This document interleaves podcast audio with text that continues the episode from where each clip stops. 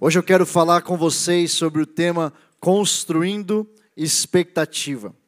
Construindo Expectativa. Abra sua Bíblia comigo em Romanos oito.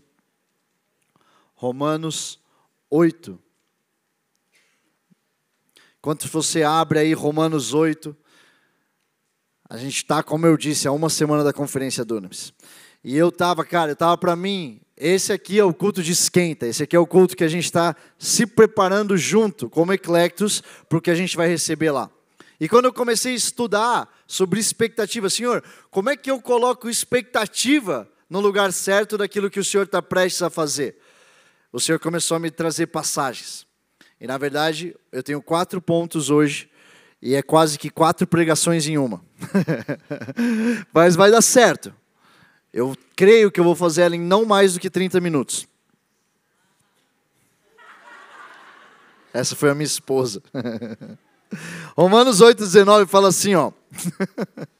Romanos oito, dezenove. Eu amo que todo mundo pensou a mesma coisa, mas só a minha esposa é corajosa para fazer esse aham uh-huh, alto. Romanos oito, dezenove, a ardente expectativa da criação aguarda a revelação dos filhos de Deus. Essa palavra, no original, ardente expectativa, é a palavra apokaradokia. Repete aí. Vocês foram bem, cara. Foi bem. A definição dessa palavra seria, eu tenho algumas coisas em inglês aqui, eu vou traduzindo enquanto eu falo, mas seria alguma coisa como o anseio e a expectativa persistentes. Se você vai mais a fundo nessa definição, é para observar com a cabeça ereta, olha isso, essa definição da palavra, observar com a cabeça ereta, com uma direção, como, desculpa, uma atenção direta, para alguma coisa. Então, olha a postura. A ardente expectativa tem a ver com a postura de eu observar com atenção persistente e, olha isso, wait for in suspense, é o que fala. Aguardar aquilo em suspense. Em suspense. Existe uma expectativa, quando eu estou com expectativa de alguma coisa, que na verdade eu acho que eu sei o que é, mas tem um suspense também envolvido. Porque eu acho que eu sei, mas se é o futuro, você não sabe exatamente. A menos que você seja um profeta de ofício e você enxergou cem por cento das coisas que você vai viver, que pode acontecer, mas você, normalmente, você tem um glimpse, você tem uma ideia. Então, eu estou indo mais ou menos para aí. E aí, se você vai cavar ainda mais no significado dessa palavra, é uma constante expectativa. Eu amo isso. Constante expectativa. Constante expectativa. Tem uma outra vez que essa mesma palavra aparece no Novo Testamento. Abre comigo em Filipenses um. Vai lá para Filipenses um, você vai ver a outra vez que apokaradokia aparece no Novo Testamento. Filipenses um, versículo vinte. Olha o que o apóstolo Paulo está falando. Filipenses um, vinte. Minha ardente expectativa e esperança é que em nada serei envergonhado, mas que com toda ousadia, alguém grita, ousadia. Como sempre, alguém fala, como sempre. Também agora, Cristo será engrandecido no meu corpo, quer pela vida, quer pela morte. vinte e um, porque para mim o viver é Cristo e o morrer é lucro. A ardente expectativa que Romanos oito, dezenove fala que a criação tem pela manifestação dos filhos de Deus, é a mesma ardente expectativa que o apóstolo Paulo diz, eu consigo ter ela dentro de mim pela manifestação de Cristo. A ardente expectativa que uma pedra tem, pela sua manifestação, é a que o apóstolo Paulo consegue dizer, eu consigo ter essa expectativa tamanha dentro de mim, que eu digo, em nada eu serei envergonhado, mas com toda ousadia, como sempre, também agora, Cristo será engrandecido. Eu quero falar com vocês sobre essa ardente expectativa nossa, no meu coração, não no coração da pedra, no meu coração. Porque do mesmo jeito que a criação de Deus anseia pela manifestação sua, filho de Deus, filha de Deus, Eu tenho um anseio no meu coração pela manifestação de Cristo. Pela manifestação de Cristo onde? Na segunda vida dele? Sim, essa é a nossa ardente expectativa maior da nossa vida. A gente espera por esse momento que Cristo vai voltar. Mas você sabe que até ele voltar, a gente tem trabalho a fazer. E até ele voltar, sabe como é que ele é manifestado aqui nessa terra? Alguém fala assim, eu. Eu sou responsável por manifestar Cristo, a glória dele, nessa terra, até que ele venha. Foi assim que ele nos chamou, assim que ele nos comissionou. Jesus vai fazer da mesma forma, ele vai falar com o Pai numa conversa no final do ministério dele. Da mesma forma que eu e você somos um, Senhor, eu e o Pai, agora eu envio eles para a terra, para que assim como eu e o Senhor somos um, eu e eles a gente possa ser um. Então, da mesma forma que Cristo estava aqui fazendo as obras do Pai, agora a gente está aqui fazendo as obras dele. Nós somos os pés de Jesus aqui nessa terra, fazendo aquilo que ele nos manda fazer. Agora, por que, que você pode estar perguntando, construindo expectativa? Expectativa se constrói? Existe uma construção para expectativa? Abre aí em Lucas quatorze. Lucas catorze, o Senhor me mostrou uma coisa muito massa. Lucas catorze, eu vou ler do versículo vinte e oito. Lucas catorze, vinte e oito, se liga. Pois qual de vocês, pretendendo construir uma torre, não se assenta primeiro para calcular a despesa e verificar se tem os meios para concluir? Para não acontecer que, tendo lançado os alicerces e não podendo terminar a construção, todos os que virem zombem dele, dizendo, esse homem começou a construir e não pôde acabar. Ou, qual é o rei que, indo para combater outro rei, não se assenta primeiro para calcular se com dez mil homens poderá enfrentar o que vem contra ele, ou com vinte mil? Caso contrário, estando outro ainda longe, envia-lhe uma embaixada pedindo condições de paz. Assim, pois, qualquer um de vocês que não renuncia a tudo o que tem, não pode ser meu discípulo. Eu já tinha lido essa passagem várias vezes. E eu já usei essa passagem várias vezes em ensinamentos, dizendo, você precisa planejar. Líder, antes de começar uma empreitada, senta e planeja. Líder, antes de você ir numa missão, senta e planeja. Casais, antes de você casarem, bota a planilha financeira de como é que vai ficar a casa de vocês. Eu já falei várias vezes essa passagem, mas de repente, dessa vez que eu estava estudando, o Senhor começou a me mostrar. E se tiverem duas coisas acontecendo nessa passagem? E se você está planejando construir, mas ao mesmo tempo a sua expectativa está sendo construída? Não é trocadilho, você está com a cara meio confusa, eu vou falar de novo. E se, enquanto você planeja, faz o seu planejamento para a construção, também está acontecendo a construção da sua expectativa. Enquanto eu estou lá, eu tenho a visão da torre, eu tenho a visão daquilo que vai acontecer, mas a visão está lá. Como é que eu construo a minha expectativa? Eu construo a minha expectativa planejando como é que eu vou construir essa torre. Eu vou para a guerra, então eu estou enxergando no meu espírito, eu vou, eu vou vencer aquele exército que está lá. Como é que eu construo a minha expectativa para chegar lá? Eu construo a minha expectativa sentando e calculando, será que é dez mil, será que é vinte mil? Eu estou aqui, minha expectativa está sendo construída ativamente. A expectativa não é construída dizendo assim, eu vou para a batalha. Deixa eu sentar aqui no meu sofá, a batalha é amanhã às sete da manhã, deixa eu esperar ela. Deixa eu falar um negócio para vocês. O jeito que vocês estão esperando hoje vão ter, vai ter tudo a ver com o que vocês vão receber na conferência do Dunamis daqui uma semana. Hoje, eu quero receber alguma coisa. Tá bom, você está fazendo o que hoje? Eu tenho o sonho de abrir uma startup, você está fazendo o que hoje? Eu tenho um sonho de ver a medicina transformar essa nação, você está fazendo o que hoje? Existe uma relação entre a visão da construção e o planejamento do hoje. Porque enquanto eu planejo hoje, eu construo a minha expectativa. E a construção de expectativa é essencial para eu conseguir chegar lá.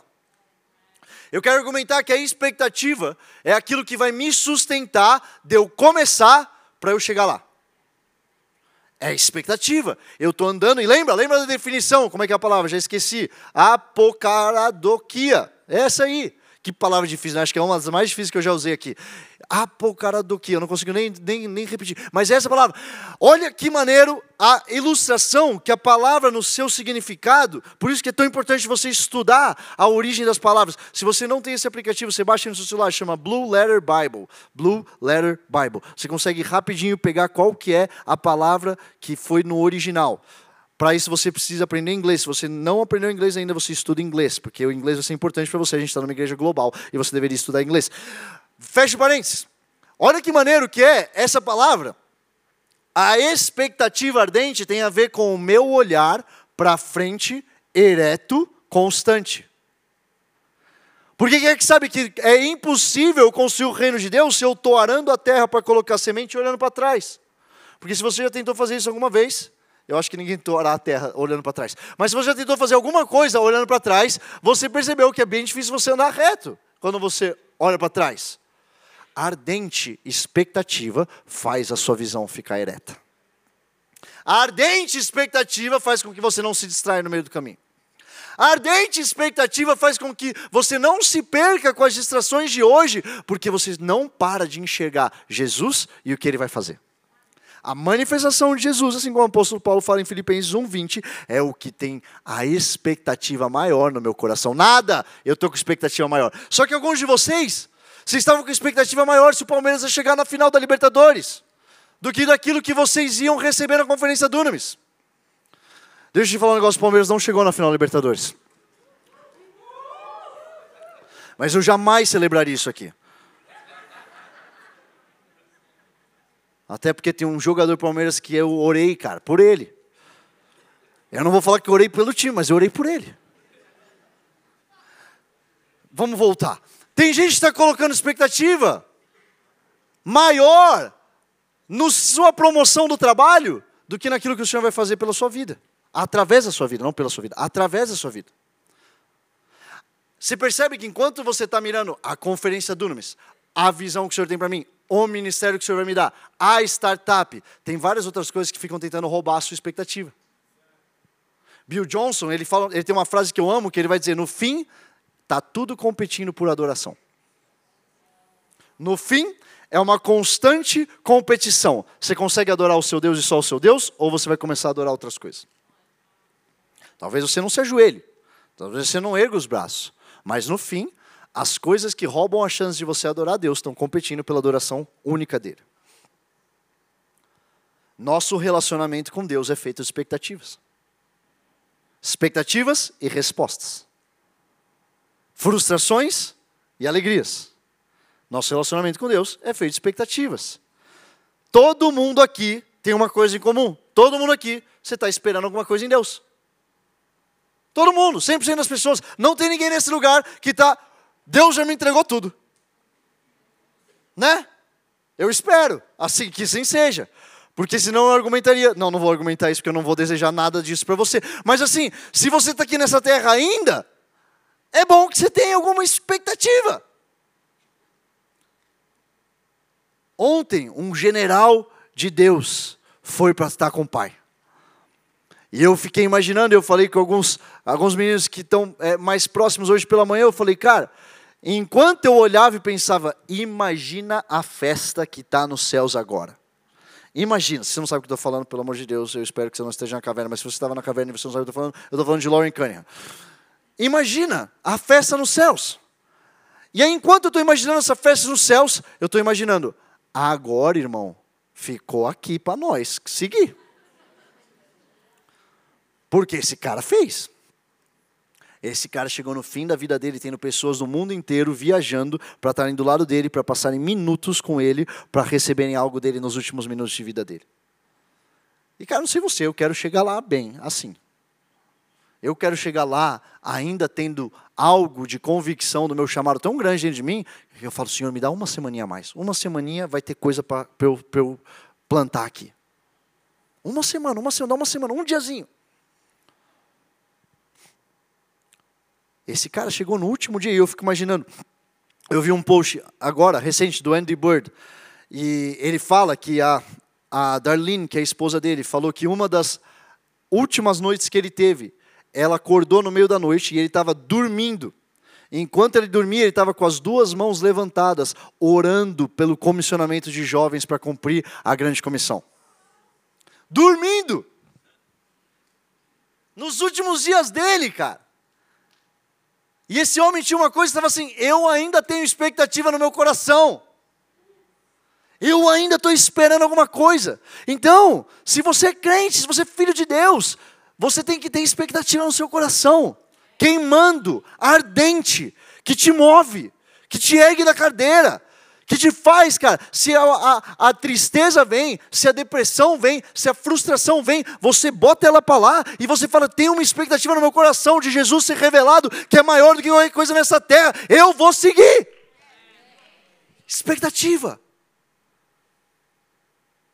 Você sabia que a falta de expectativa fez com que milhões saíssem do Egito e dois entrassem na terra prometida? Porque a forma como você espera tem relação direta com o que você recebe.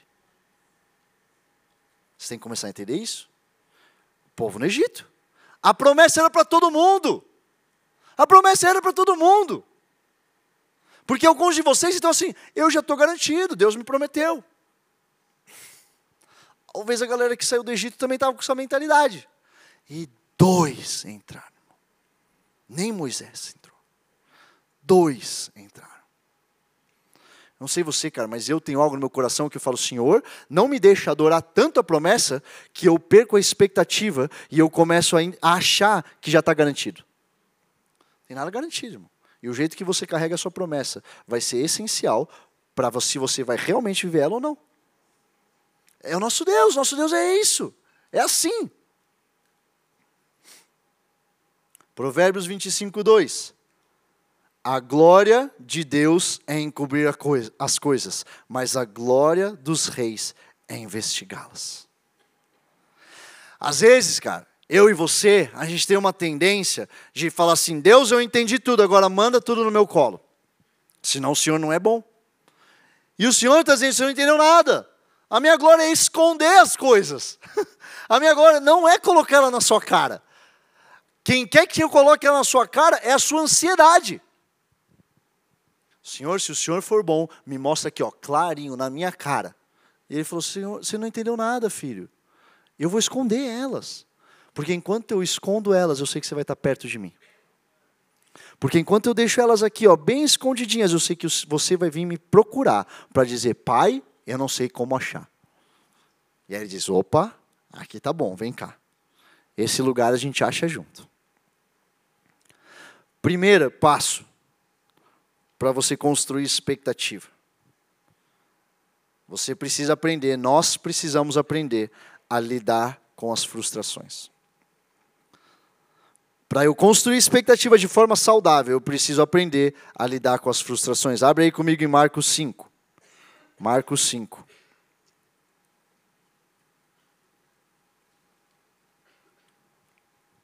Marcos cinco, versículo vinte e quatro. Vou começar da segunda metade do versículo vinte e quatro. Uma grande multidão seguia Jesus, apertando-o de todos os lados. Estava ali uma certa mulher que havia doze anos, alguém fala comigo, doze anos.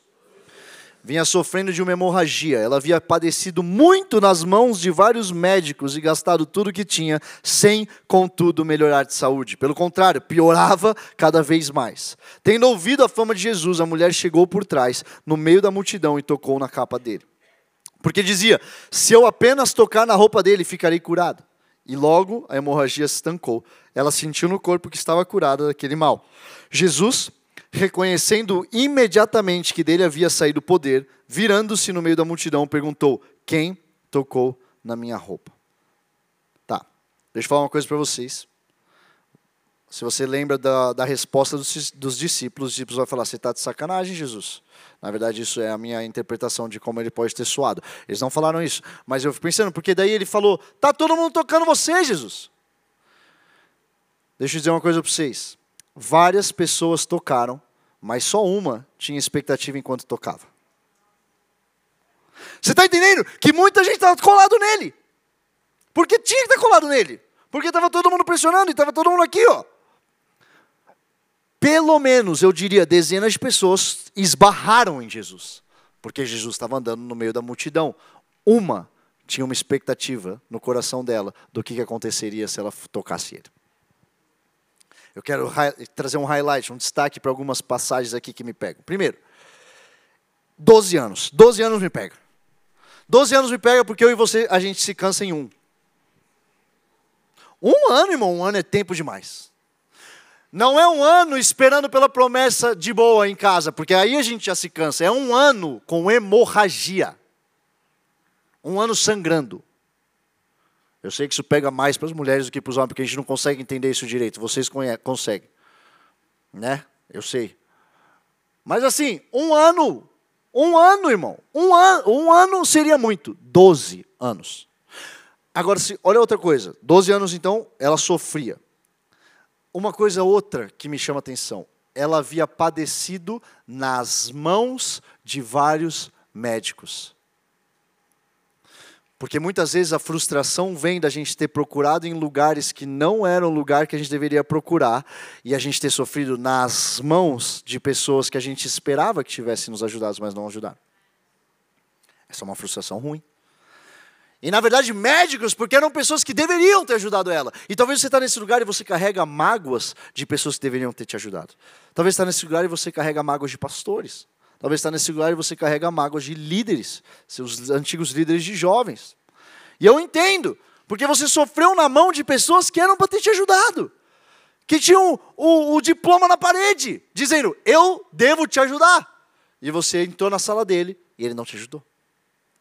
Pior do que ele não te ajudou é que com a gente, assim como aconteceu com ela, muitas vezes acontecem de, ela gastou tudo e depois o, a saúde dela não melhorou. Pelo contrário, piorava. Porque o pior não é quando a pessoa tinha que te ajudar e deixou de te ajudar. O pior é quando ela tinha que te ajudar e atrapalhou. Né? É aquele famoso, meu irmão, se você não quer ajudar, não atrapalha.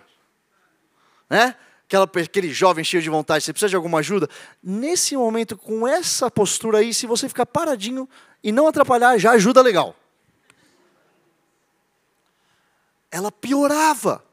Por doze anos. Piorava por doze anos.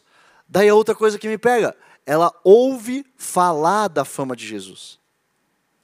Ouve falar da fama de Jesus. Então imagina que essa mulher carrega todas as mágoas, todas as frustrações que eu diria e você diria são justas, são dignas. doze anos. Médicos não conseguiram ajudar e ainda fizeram ela piorar. Eu sei lá o que esses médicos fizeram, mas boa coisa não foi, porque piorou. Imagina essa tam- esse tamanho dessa frustração dessa mulher. De repente, ela ouve dizer, o Messias está aí. De repente, ela ouve dizer, ele cura. De repente, ela ouve dizer da fama de um homem que está se movendo em cura. E tem alguma coisa no coração dela, uma ardente expectativa que fala é agora. Não foi doze, doze anos, eu não achei. Mas tem uma ardente expectativa em mim que diz é agora. Todas as conferências que eu já fui, eu queria encontrar Deus, não encontrei. Mas de repente, tem uma coisa no meu coração que diz, quem sabe, não é agora. Eu bati em igreja, eu já fui para a igreja de lá, eu já fui, é tudo igual, é tudo. Você percebe que o que o inimigo vai fazer é transformar os últimos doze anos no seu futuro? O que o inimigo vai tentar dizer é, médico é tudo igual, por que, que esse Messias seria diferente? Você já tentou em todos os lugares, por que, que agora ia ser diferente? Daí a sua cabeça vai para o superlativo, daí vai para o, não é tudo igual, eu não vou nem tentar. Eu já fui tão machucado, eu já fui tantas vezes frustrado no mercado de trabalho. Quer saber? Não tem nenhuma empresa que preste. Ah, eu vou falar outra, eu vou falar outra, eu vou falar outra. Eu vou falar outra que é bem melhor, é muito melhor. Até agora vocês não estão conseguindo se identificar muito com as ilustrações. Eu estou percebendo na cara de vocês. Então, vocês estão me obrigando. Eu não queria, mas vocês estão me obrigando. Homem é tudo babaca, eu não vou me casar.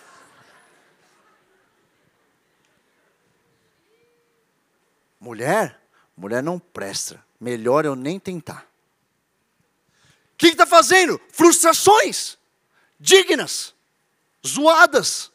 Só você sabe o quanto, do, o quanto doeu. Mas de repente você ouve falar da fama. Você ouve falar da fama de um homem. Você ouve falar da fama de alguém que morreu na cruz por você. Você ouve falar da fama de pessoas que são cheias do Espírito Santo. E tem algo no seu coração que fala, quem sabe não vai ser diferente. Eu não vi uma família saudável na minha casa, mas quem sabe, através da cruz, através desse homem, através do testemunho desse aqui, eu não posso ser diferente. A cruz, a expectativa ardente interrompe o ciclo de frustrações e começa um ciclo de expectativa e esperança. Todos os meus trabalhos deram errado, eu não vou nem tentar mais um. Não, não, não. Todos os meus trabalhos deram errados, agora eu olho para a cruz, agora eu ergo a minha cabeça, ardente expectativa naquilo que é a manifestação de Jesus, e o próximo vai ser diferente. Tem algo que muda, cara. Tem algo que muda quando você aprende a lidar com as frustrações. E deixa eu falar uma coisa. Essa mudança não vai fazer você não ter mais frustrações. Vai fazer com que você aprenda a lidar, aprenda a lidar com elas. Eu tive portas fechadas na minha cara que eu achava que era promessa de Deus. Eu tive várias vezes a oportunidade de emprego que eu orei. E eu fui com convicção dizendo, isso aqui é de Deus. Pá! Porta fechada no nariz. Por que, André? Não sei. Mas sabe o que eu sei? Que a minha ardente expectativa está nele. E ao estar nele, eu sei que ele é bondoso o tempo inteiro, ele é misericordioso o tempo inteiro, e ele sabe o que é melhor para mim. Frustrações não me controlam. O que me controla é minha ardente expectativa nele. E daí tem uma parada que daí, daí, daí, aí expande esse negócio para assim, ó. Se já estava bom até agora. Porque sabe o que eu amo? Ela ouve falar de Jesus. Mas ela não tinha precedente para ouvir falar de alguém que toca nas vestes e é curado. Ela não tinha esse precedente. Não foi isso que ela ouviu. Quando ela ouve falar da fama, como a palavra diz, não falam para ela, tem um cara aqui que vai passar. Se você pegar nas vestes dele, você é curado. Sabe por quê que ela não podia ouvir isso? Porque é ela que dá o precedente para que a gente acredite nisso. Antes dela não tinha. Antes dela não tinha. Você precisa viver a sua fé em Jesus com um precedente histórico e bíblico e uma preferência escatológica focada naquilo que o Espírito Santo está prestes a fazer. Espera aí que eu vou mastigar isso com vocês. Espera, espera, não desespera. Precedente histórico e bíblico. O que isso quer dizer? A Bíblia é a Bíblia, ela não vai ser atualizada, ela é verdade, nada ali está em negociação. Se eu ouço alguma coisa do Senhor que não está na Bíblia, eu ouvi errado. Tá? Essa parte aqui não está negociada. Não, não, tem, não tem margem aqui. A gente não pode abrir margem aqui. Porque se a gente abre uma pequenininha margem aqui, a gente pode abrir uma margem bem perigosa e bem mais radical do que essa. Então, qual que é meu precedente? Meu precedente é a Bíblia, a Bíblia. Palavra de Deus. cem por cento. Do começo ao fim. Gênesis, Apocalipse. Não tem nada que não é a palavra de Deus lá. E é ali que eu vou seguir a minha vida. Isso tem que ser a métrica. Porque senão a gente fica muito encantado em eu ouvir de Deus. Eu acredito que pessoas ouvem de Deus? É óbvio que sim. Eu acredito que eu ouço de Deus? É óbvio que sim. Mas quando isso vai contra a Bíblia, então eu ouvi errado. Por quê? Porque a palavra dele que ele está me dando no meu coração nunca vai contra a palavra escrita dele. Nunca vai. Então o precedente é bíblico e histórico. Agora, qual que é a preferência do meu coração, Senhor? O Senhor está soprando diferente desde quando esse mundo começou, desde quando teu Espírito pairava sobre as águas. Então, Senhor, me ajuda a ver o que o Senhor está fazendo novo. E daí tem algo dentro de mim que diz assim, ninguém tocou as vestes desse cara, eu vou tocar e vou ser curado. Cara, isso me instiga nessa mulher. Por que que ela tinha essa fé? Ela não tinha base para se segurar nisso. Ninguém falou para ela que tocar nas vestes curava. Mas a expectativa ardente era tanta que ela conseguia inventar um método novo para chegar naquele Jesus que ela tinha ouvido. Tinha algo dentro do coração que falava, meu irmão, a minha frustração foi tanta que se esse cara foi quem eles estão dizendo que ele é, eu vou lá e eu vou fazer esse milagre vir para mim de qualquer jeito, eu vou agarrar esse negócio, eu vou puxar, porque assim é como a Bíblia nos ensina, tem coisas do reino de Deus são tomadas à força. E essa mulher olhou aquilo ali e falou, tá todo mundo tocando ele, esses caras não entenderam nada, tá todo mundo perto deles, não entenderam nada, eu vou estar aqui e vou puxar. Sabe o que é isso? Isso aqui é um momento de adoração que a pessoa do seu lado está adorando Jesus assim, ó. Jesus, eu estou cantando no meu coração. E você está no meio de um monte de gente que está adorando desse jeito. E você está com os dois braços levantados. E você está adorando Ele. E você está cantando para Ele. E você não está nem aí. Porque você está falando, essas pessoas aqui estão esbarrando em Jesus. Nem sabem, irmão. Eu estou vendo Ele. E porque eu estou vendo Ele, eu vou tacar, eu vou puxar, eu vou me esforçar, eu vou vir, eu vou acreditar no que Tiago quatro fala. Eu vou me aproximar dEle. E eu sei que Ele se aproxima de mim quando eu me aproximo dEle. É uma expectativa no novo. É uma expectativa no novo. Enquanto eu leio as histórias de avivamento do passado, e você tem que ler a história de avivamento do passado, eu estou pegando aquilo para mim e falando, Senhor, faz de novo. Faz de novo na minha vida. Eu, você já provavelmente me ouviu pregando sobre isso. A gente acredita, está escrito na Bíblia. O testemunho de Cristo é o espírito da profecia. Só que você tem que ter uma revelação que não é porque ele fez aquilo na vida daquela pessoa que ele vai fazer exatamente a mesma coisa na sua. Agora, o testemunho de que ele fez na vida dela me ajuda a destravar algo que ele pode fazer o que ele tem de melhor para a minha. Eu não vou imitar, eu não quero Deus imita, porque eu tenho inveja. E aí eu uso esse versículo para justificar a inveja. Não, não, não. Eu uso esse versículo para me apegar e dizer, Senhor, o que o Senhor é poderoso para fazer, então faz o que o Senhor tem para mim. Porque se, porque se alguém está falando um testemunho que recebeu um milhão de reais, e um milhão de reais na sua vida hoje, te arrastaria para o brejo muito mais do que te colocaria num lugar santo, você não deveria almejar isso. Mas o Senhor é bom o suficiente, porque você ouve o testemunho e fala, Senhor, um milhão não seria nada mal, hein?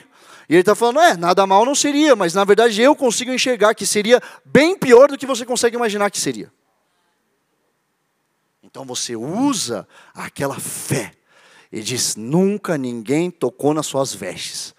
E foi curado. Eu, você. Vocês estão comigo? Lembra do povo do Egito? Quando as frustrações chegam, voltar para onde você saiu pode parecer a melhor ideia do que seguir para a promessa. Não esquece isso. Não esquece isso. O que, que o povo nos ensina? Tá difícil. Estou com fome. Estou no deserto. E daí, meu irmão, tinha uma coluna de fogo. De fogo na cabeça deles. E eles não conseguiam enxergar o Deus deles. Porque eles estavam frustrados. Maná, todo dia. Pãozinho caindo do céu. E eles falavam, era melhor eu estar no Egito.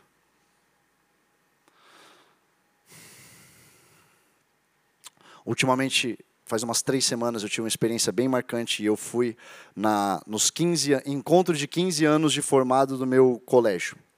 Faz quinze anos que eu me formei no ensino médio. E eu voltei para esse lugar depois de quinze anos para abrir uma cápsula do tempo. Que a gente tinha colocado lá com as coisas. Quando, e se você não sabe, quando eu tinha dezessete, dezoito anos, eu não conhecia Jesus. Então eu voltei para a escola que eu estudei minha vida inteira. E eu entrei naquele lugar. E é o lugar em que as memórias... As minhas memórias, eu lembro das coisas daquele lugar, eu lembro da árvore, eu lembro do banco, eu lembro... E está bem parecido com as minhas memórias. Só que, de repente, eu entrei no lugar que encaixava com as minhas memórias, sendo a pessoa que já não encaixava mais. O cenário estava todo o mesmo, igualzinho à minha memória. E aí eu voltei no carro falando para a Gabi, sabe o que, que mudou? A pessoa que estava enxergando tudo aquilo. E já não era mais... E era uma água e óleo, e já não encaixava mais, e já não, não tinha como. E, já, e as pessoas já não encaixavam mais. Às vezes, a memória que você tem do teu Egito, você não entendeu ainda que ela é falsa. Porque quando você enxerga o Egito, você enxerga o seu antigo eu no Egito. E você não entendeu que se você tentar hoje voltar para lá, você já não é mais ele, ou ela. Você já não é mais a pessoa que estava naquele relacionamento e hoje você está carente querendo voltar. Você já não é mais a pessoa que estava naquele seu primeiro emprego que tudo parecia super lindo. Não é que tudo, não é que tudo era lindo, é que você não tinha visão para ver as coisas zoadas que tinham ali. Hoje você tem. E daí o seu novo emprego parece que é muito pior do que o seu primeiro. E você não pareceu. É óbvio, você era um estagiário, você trabalhava quatro horas por dia. As melhores, cara, o melhor trabalho que eu tive na minha vida foi o meu estágio. Que pena que eu tenho de você! Posso ter o meu modo full force hoje? Vocês me liberam para isso? Então tá bom. Não, cara, os melhores anos da minha vida estão na minha frente. Eu tenho que acreditar isso, eu ando com o Senhor, porque tenho uma ardente expectativa da manifestação dEle. Não, não, não tem como você ser cristão e os melhores dias da sua vida terem ficado para trás. Não me interessa quantos anos você tem. Eu quero estar, como eu falei, oitenta e cinco, noventa anos, pensando, meu Deus, eu não vejo a hora de ver o que o Senhor vai fazer ano que vem. Glória em glória. Foi o que eu aprendi. Número dois. Número dois. Lidar com ansiedade. Eu ouvi esse riso, cara. Para com isso. Lidar com ansiedade e esperar pelo Kairos. Isso aqui é muito importante. Isso aqui é muito importante. Para eu conseguir ter uma ardente expectativa e construir essa expectativa, eu preciso aprender a lidar com ansiedade.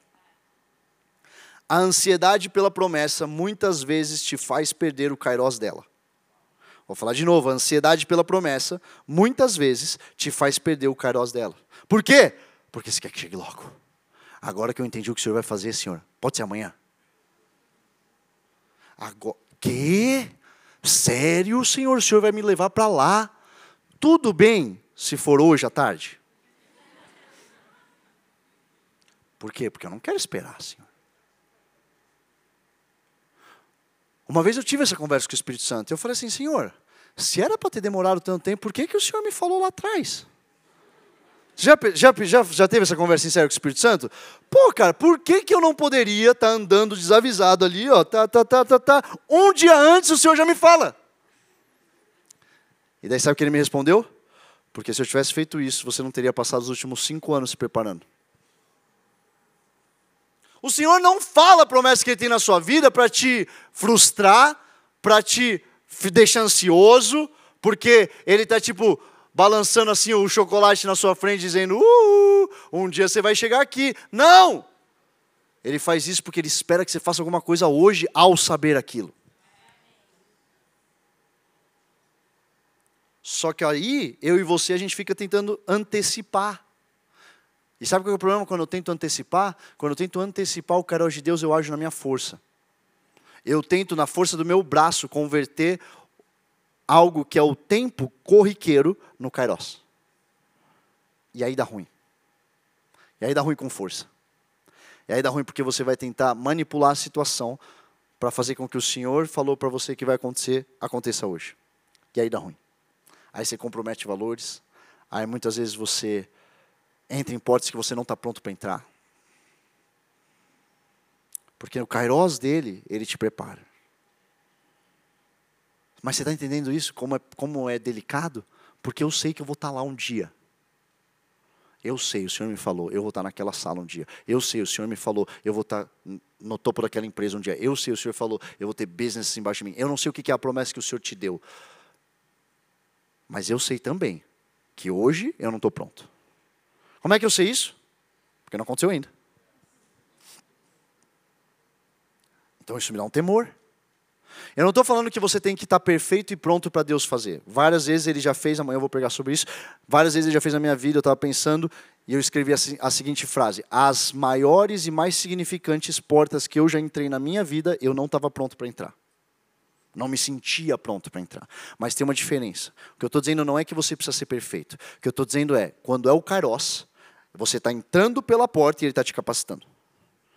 Quando eu estou sem o Kairos, eu estou entrando pela porta. É igual a oração de Moisés. Senhor, eu não vou onde a sua presença não for. Porque se eu entro pela porta e percebo, ih, entrei sozinho. Aí dá ruim. Aí eu não tenho nada.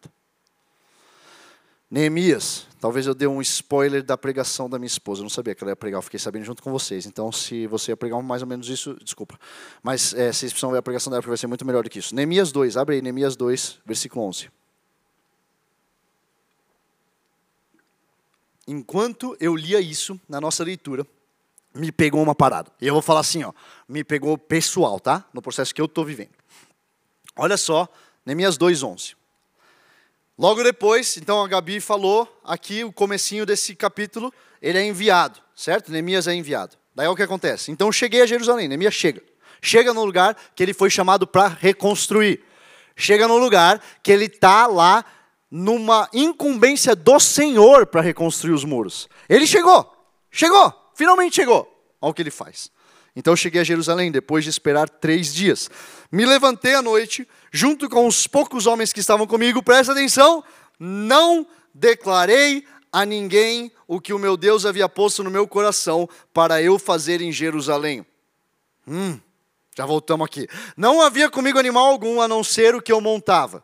De noite, saí pelo portão do vale, em direção à fonte do dragão e ao portão do monturo, e inspecionei as muralhas de Jerusalém. Presta atenção aqui, a gente já volta também. Que estavam em ruínas e cujos portões tinham sido destruídos pelo fogo. Passei ao portão da fonte, ao tanque do rei, mas não havia lugar por onde o animal que eu montava pudesse passar. Subi à noite pelo vale, sempre inspecionando as muralhas. Voltei, entrei pelo portão do vale e fui para casa. Os magistrados, de novo, não sabiam onde eu tinha ido, nem o que tinha feito, pois até ali eu não havia declarado coisa alguma, nem aos judeus, nem aos sacerdotes, nem aos nobres, nem aos magistrados, nem aos demais que iriam fazer a obra. Beleza, beleza, beleza, beleza, beleza. Ai, meu Deus do céu. Cara, eu estou muito empolgado por essas quatro pregações que eu vou fazer hoje. Ele não conta para ninguém que ele vai reconstruir os muros de Jerusalém. Agora, para, para, para, para, para, para, para pensar um negócio. Contar para todo mundo seria a forma mais fácil dele, dele conseguir pessoas para fazerem junto. Sair espalhando para todo mundo. Deus me deu uma visão, eu vou reconstruir o muro. Quem está comigo? Eu e você. Na ansiedade de viver a promessa do Senhor na nossa vida, a gente queima a largada. Sabe quem que me lembra que faz o que eu e você a gente faz às vezes? Que fez, na verdade? José. Galera, se reúne aí em casa, café da manhã extraordinário, eu tenho uma parada para contar para vocês. I have a dream. Eu... I had a dream, no caso ele falou. Ele falou no passado, não no futuro. Eu tive um sonho. E aí todo mundo sentou na mesa de café da manhã e falou, vamos lá, moleque folgado da jaqueta colorida. Fala aí, qual que foi seu, qual que foi seu sonho? E aí ele falou, o sonho é o seguinte, vocês vão estar tudo prostrado, me adorando. Ha. Maneiro ou não? Hein? E eu, e eu imagino José terminando naquela expectativa das palmas, tá ligado? Quando você fala uma coisa na sala achando que todo mundo vai bater palma, você termina lá em cima e esse foi o sonho. E ele ficou esperando assim, ó, a reação de palmas, estava todo mundo tipo, que moleque sem noção, velho. Toda vez que você está contando o seu sonho para alguém fora do Kairos do Senhor, que não pode fazer nada naquele momento, para te ajudar na construção, nem deveria estar ficando sabendo daquele sonho. Você está sendo desrespeitoso ao que o Senhor confiou a você. Porque quem é que sabe que se ele quisesse que seu amigo soubesse, ele teria um canal para falar com ele.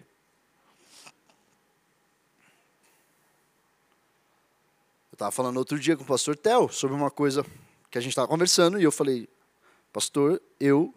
senti no meu coração algo assim, mas eu sabia, cara, eu guardei isso no meu coração, porque eu sabia que se fosse do Senhor, Ele falaria com você também. Agora, sabe qual que é o problema? A gente acha que a gente está contando o testemunho de Cristo, mas na verdade a gente está tentando manipular a situação. Vem cá, vem cá, senta nesse café, deixa eu te falar a promessa de Deus na minha vida, senta aí e escuta. Às vezes não é claro. Às vezes não é que a gente tem esse pensamento muito bem formulado na nossa cabeça, mas lá no fundo eu estou pensando, esse cara aqui pode me ajudar, hein?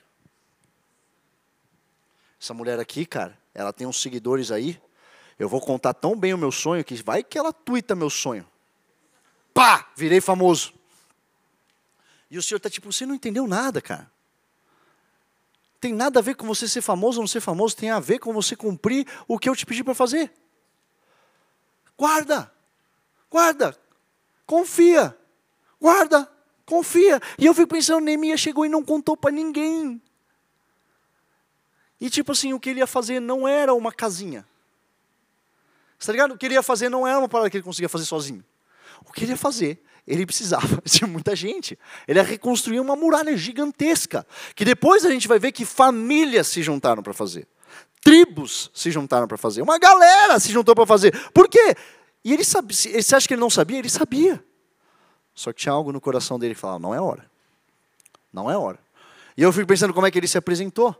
Ele se apresentou quando ele chegou em Jerusalém e falou, oi, tudo bem, eu sou Neemias. Estou aqui só dando um rolê. É a, é, a, é a famosa fala quando você está dando aquela olhadinha na loja e o vendedor vem te perguntar. Estou só dando uma olhadinha, fica frio, vai para lá. E eu vim pensando, galera, mas Neemias, você veio o quê? Fazer aqui o quê? No meio da noite, você saiu lá, você era copeiro, você estava num lugar maneiro. E tinha algo no coração dele que queria falar, como tem no meu e no seu. Pô, não vejo a hora de falar, mano, é muito legal, vou reconstruir as muralhas de Jerusalém, é muito massa.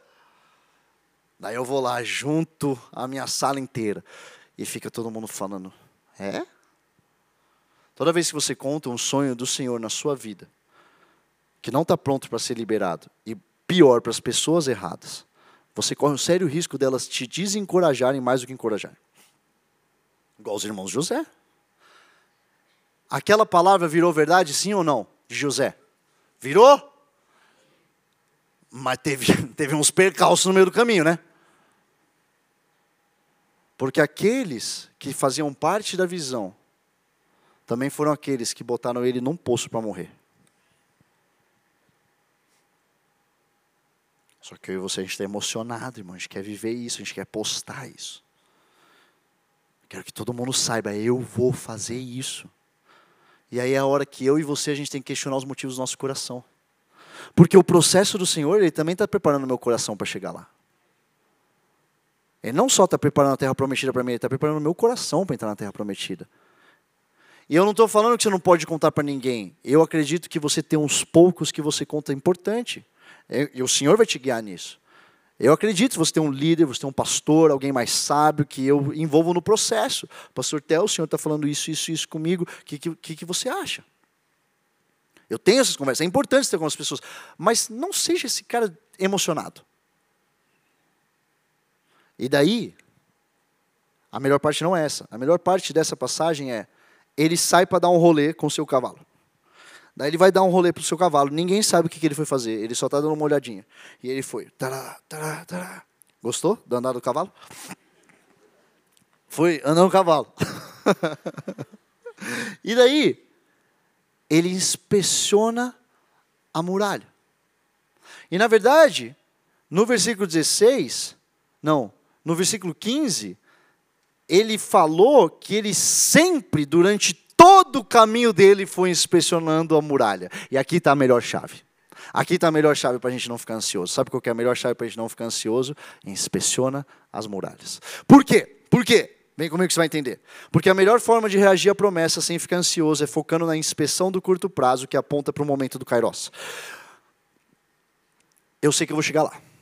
Eu sei que o Senhor me contou isso dez anos antes, porque Ele espera que eu faça alguma coisa com isso. Eu não vou tentar encurtar os dez anos, trazendo dez anos para cá. Eu não vou tentar encurtar o C E O da presidência, trazendo ele para cá. Ou o conselho para os reis, trazendo ele para cá. Mas sabe o que eu vou fazer? Eu vou fazer hoje tudo o que eu posso. Inspecionar todas as muralhas. Calcular tudo que tenho direito. Fazer todos os cursos que eu tenho que fazer. Estudar todas as línguas que eu tenho que estudar. Porque se eu vou chegar lá em dez anos, eu tenho que estar pronto para chegar lá. E o incrível é que isso reduz a ansiedade. Porque daí, sinceramente, tá? Sinceramente, o meu coração, eu estou vivendo esse processo. Assim como todos vocês. Eu tenho uma lista de coisas que estão exatamente nesse processo hoje na minha vida. Eu não estou pregando para vocês como um cara que tem tudo figure out. Como eu falei, essa passagem de Neemias me confrontou antes de confrontar você. Porque eu estou pensando, para quem que eu estou falando as coisas que eu estou falando? Mas será que... Me confrontou. Eu estou nesse processo. Só que eu comecei a aprender. Cara... Se eu foco na pedra que eu tenho que focar, a muralha fica mais fácil de entender. Fica mais fácil de acreditar. Eu construo a minha expectativa ao entender, estou passando meu cavalo, estou dando meu rolê, estou seguindo a minha vida, estou indo no meu trabalho, estou fazendo a minha planilha, estou no meu casamento, estou cozinhando, estou lavando a minha louça. Mas enquanto eu faço todas essas coisas, eu continuamente inspeciono a muralha. Porque está lá, está aqui na minha cabeça, eu sei que eu vou chegar lá. Eu não desligo a promessa. Eu não desligo a promessa e nem tento trazer ela para o hoje. Eu tenho ela aqui e ela pauta as minhas decisões do hoje. Porque eu estou inspecionando a muralha. Porque eu estou pensando, caraca, essa parte aqui vai dar trabalho, hein? Mas vamos seguir. Pô, quando eu chegar aqui, acabei de aprender, tem uma coisa de liderança que eu preciso crescer. Deixa eu, deixa eu entender um curso? Tá, beleza, então eu vou fazer esse curso aqui para lá. Tem alguns de vocês que vocês estão há três anos na lista, aprendeu um idioma novo no seu to-dos anuais e continua lá. Você faz, no começo do ano, é um enfeite da sua lista de to-dos anuais. Já virou quase um mascote. Pô, gostei tanto desse meu to-do que eu vou deixar ele aqui todo ano. Uma hora você vai ter que aprender a língua.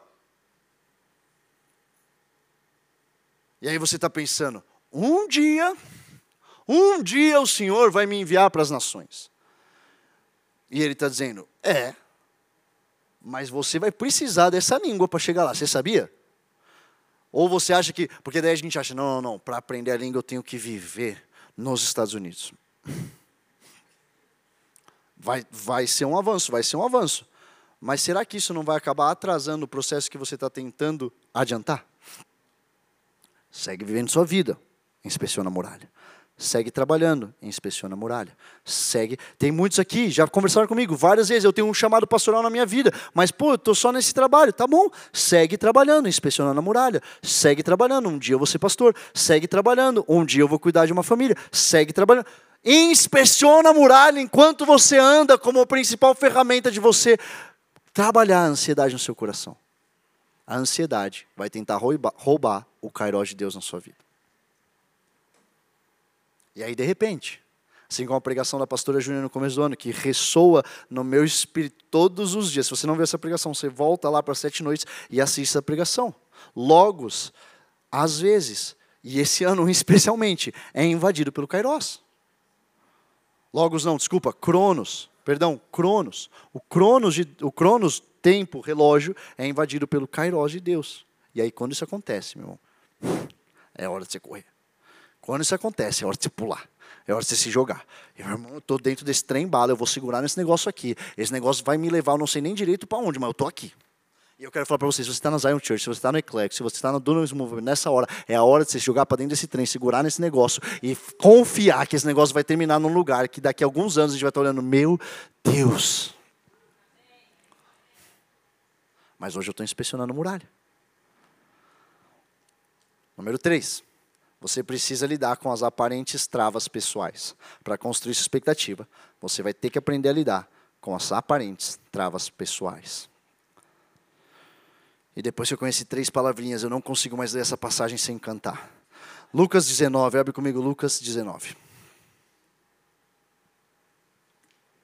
Três palavrinhas, ele faz umas coisas com a gente, né? Tipo o nome Samuel. Tem algum Samuel aqui? Se você se apresentar para mim, irmão, eu vou cantar seu nome. Eu não vou conseguir falar com você sem cantar o nome. Se você não conhece três palavrinhas, depois você digita lá, tá? Samuel, três palavrinhas, você vai entender. Tá. Entrando em Jericó, Lucas dezenove, um. Entrando em Jericó, Jesus atravessava a cidade. Eis que um homem rico, chamado... Canta comigo, chamado... Ele era um homem o quê? É, obrigado. Ah, tem paz aqui. Tá. O homem, então, chamava Zaqueu, chefe dos publicanos. Procurava ver quem... Procurava, desculpa, ver quem era Jesus, mas não podia por causa da multidão, porque ele era de pequena estatura. Então, correndo adiante, subiu num sicômoro, a fim de ver Jesus, porque ele havia de passar por ali. Quando Jesus chegou àquele lugar, olhando para cima, disse, Zaqueu, desça depressa, porque hoje preciso ficar na sua casa. Zaqueu desceu depressa e o recebeu com alegria. Tá, se prepara. Talvez você já viu muitas pregações sobre Zaqueu. Talvez você já ouviu muita música, três palavrinhas. Mas de repente eu comecei a ler e o Senhor falou, você já parou para pensar que Zaqueu, com certeza, não era o único que não conseguia ver Jesus passar? Com certeza. Com certeza. Se você já viu uma multidão passando, você sabe, meu irmão, você pode ter um e cinquenta, você pode ter um e setenta, você pode ter um e oitenta. Dependendo do Eli que estiver na sua frente, você não vê igual. É ou não é? A sua altura não garante que você veja Jesus. A atitude no meio da barreira garante. O Eli, quem era aquele cara? Esqueci. Ele estava um dia com o Eli. O Eli! E tinha um outro maluco maior que o Eli. Uau! É, tem, tem, tem disso também no mundo. Tem uns que são. E, e cara, se o Eli... Quanto você mede? Dois e... Dois. Dois metros. Se tiver com um cara de dois metros e dez na frente, ele não vai ver Jesus igual. Zaqueu, que era um homem pequenininho, ele, por não conseguir ver Jesus, como muita gente que estava lá, decide subir numa árvore. Muita gente não conseguia ver Jesus. Zaqueu decidiu subir na árvore. E quando Jesus passava, Jesus não ficou procurando. Cadê os pequeninos? Pequenininho, baixinho. Tem algum baixinho aí? Coitado dos baixinhos. Coitados são... Ai, nossa, ia falar um negócio muito polêmico.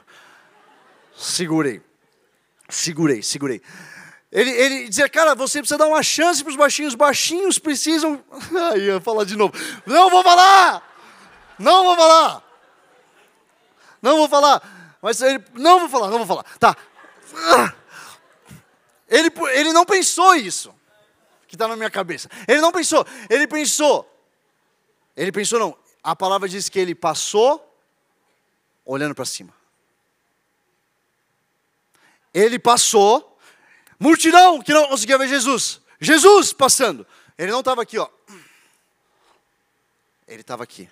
Quem que foi o ousado? Quem que foi aquele cara que saiu daqui e foi para lá? Você, eu quero jantar na sua casa. E ele sabia o nome dele.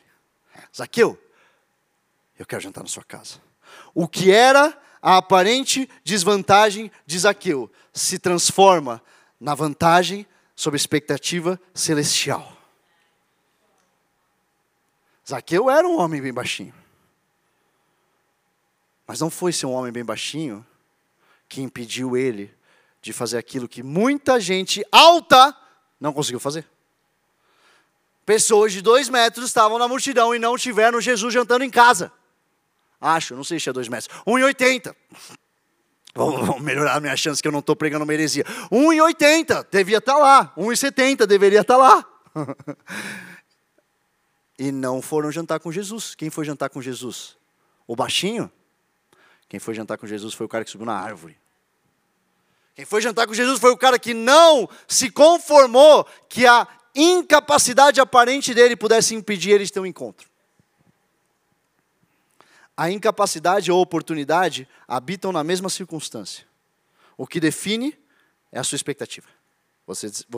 Vou dizer isso de novo.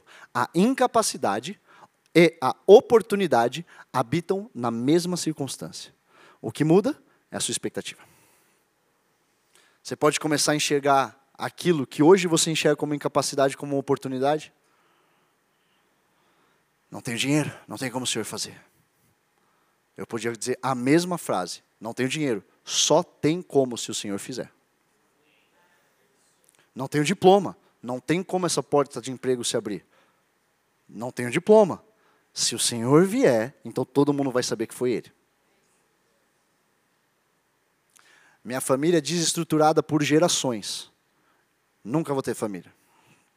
Minha família é desestruturada por gerações. Agora eu enxerguei a cruz. A partir de mim muda.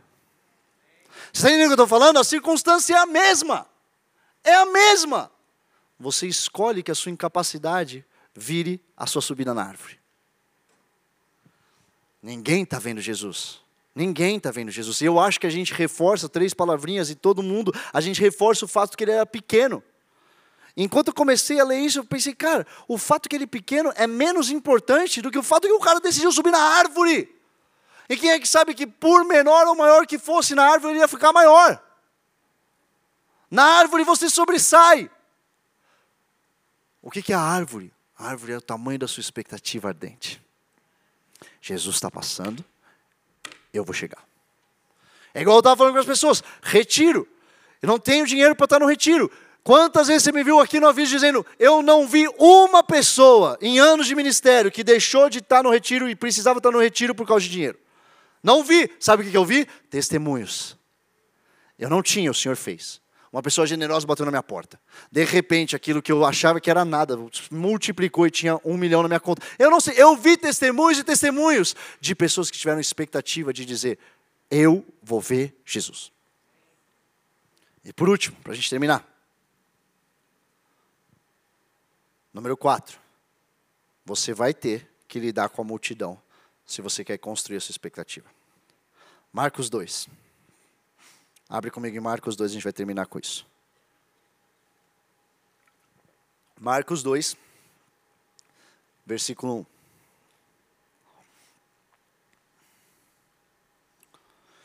Dias depois, Jesus entrou de novo em Cafarnaum, e logo se ouviu dizer que ele estava em casa. Muitos se reuniram ali, a ponto de não haver lugar nem mesmo junto à porta. E Jesus anunciava-lhes a palavra. Trouxeram-lhe então um paralítico carregado por quatro homens, e não podendo aproximar-se de Jesus por causa da multidão, removeram o telhado no ponto correspondente ao lugar onde Jesus se encontrava, e pela abertura desceram o leito em que o paralítico estava deitado. Para aí, a gente não vai continuar hoje. Entende uma coisa. O que acontece ao seu redor, o que está acontecendo ao seu redor, o que vai acontecer daqui até a conferência, o que vai acontecer daqui até o cumprimento da promessa de Deus na sua vida, o que acontece ao seu redor pode ser o combustível ou a desculpa para parar. O tamanho do seu testemunho não depende do tamanho do muro na sua frente, mas sim do que você vai fazer depois de dar de cara com ele. Essa história poderia ser um paralítico. Chegou para ser curado. Quatro amigos tinham carregado ele até lá. Chegaram lá, tinha uma galera. Fim da história. E o paralítico diria, sempre comigo. Sempre comigo, eu acreditei. Eu fui. Esses caras me arrastaram. Me custou. Só o Senhor sabe o que me custou. Custava ter aberto o caminho para mim, Jesus? Só eu que oro assim, você não.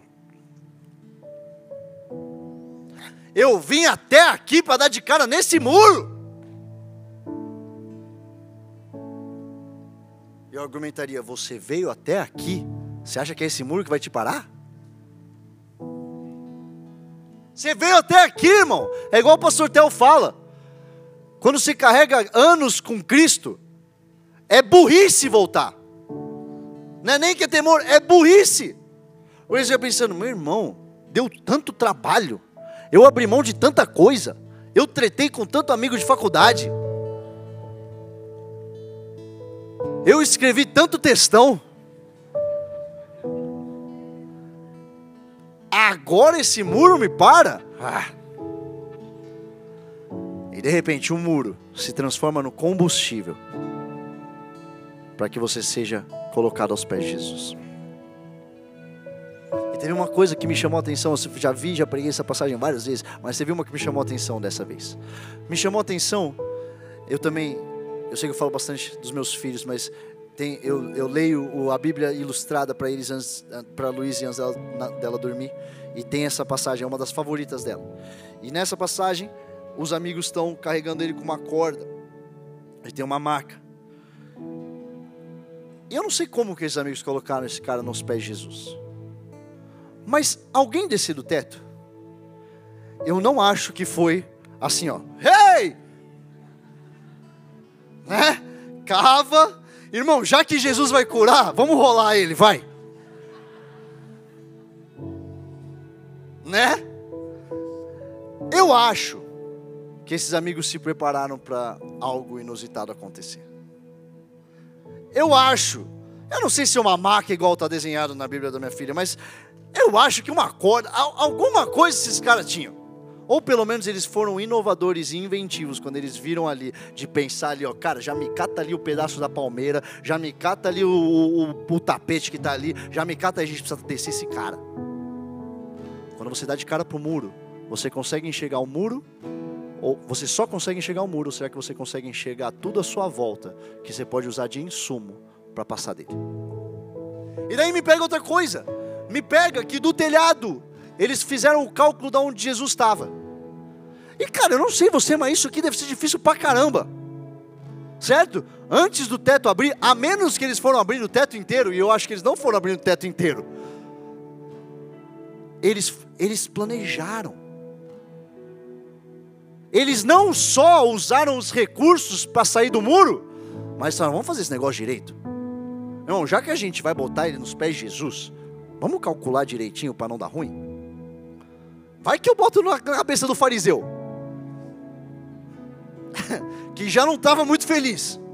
Se bobear, o fariseu agarrava o paralítico e saia correndo para Jesus não fazer.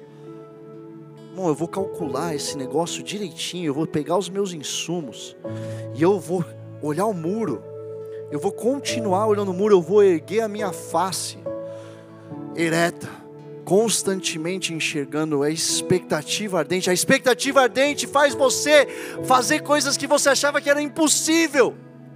A expectativa ardente faz você achar recurso onde não tem recurso. A expectativa ardente faz você subir o telhado. A expectativa ardente faz você subir na árvore.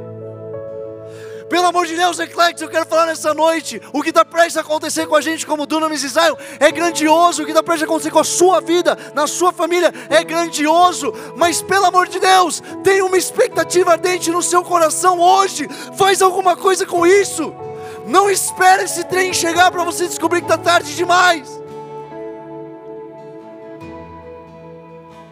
Hoje tem que mudar. Fica de pé no seu lugar. Senhor meu Deus, Senhor meu Deus, o Senhor é grandioso, o Senhor é magnífico, o Senhor é nosso melhor amigo. Não tem promessa sem aquele que prometeu, não tem destino sem o Senhor, Deus. Não tem caminhada sem o Senhor, Deus. Eu quero pedir nessa hora, Senhor, que esse lugar seja invadido de uma expectativa santa pelo que o Senhor está prestes a fazer. Eu sinto o Senhor colocando... Tem pessoas que estão com, começando a ficar com formigamento, como é, tipo, como se seu corpo estivesse em choque agora. Isso aqui é a expectativa do Senhor sendo soprada para dentro de você. Soprada para dentro de você. Sai dessa vida de apatia. Sai dessa vida de, me, de mesmíssimo. Sai dessa vida medíocre. Tem uma expectativa para o que o Senhor está prestes a fazer na minha vida. Uma expectativa, Senhor. Esse é o meu jeito de honrar a Tua promessa na minha vida. Eu não vou dar isso como, como given, como dado. Minha forma de honrar o que o Senhor está fazendo é expectativa na Tua promessa, Senhor. Tem que mudar tudo, Senhor. Tem que mudar tudo, Senhor. Muda tudo, Senhor. Eu oro agora por cada uma dessas vidas, Senhor. Eu peço agora que o Senhor se revele como Jeová Jiré, o Deus provedor, não só de finanças, o Deus provedor de todos os recursos que você precisa para garantir que você vai chegar na promessa. Porque se Deus precisar, Ele faz com que roupas não apodreçam por quarenta anos. Ele faz com que sandálias não se gastem por quarenta anos. Jeová Jiré é um Deus que provê aquilo que parece impossível e improvável.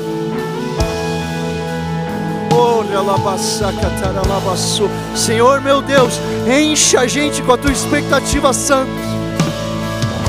Não deixa a gente perder o Teu kairos. Que o Senhor nos encontre em cima da árvore. Que o Senhor nos encontre dispostos a abrir o telhado. Que o Senhor nos encontre como aqueles que vão entrar na terra prometida, Senhor. Que o Senhor nos encontre como aqueles que vão reconstruir os muros.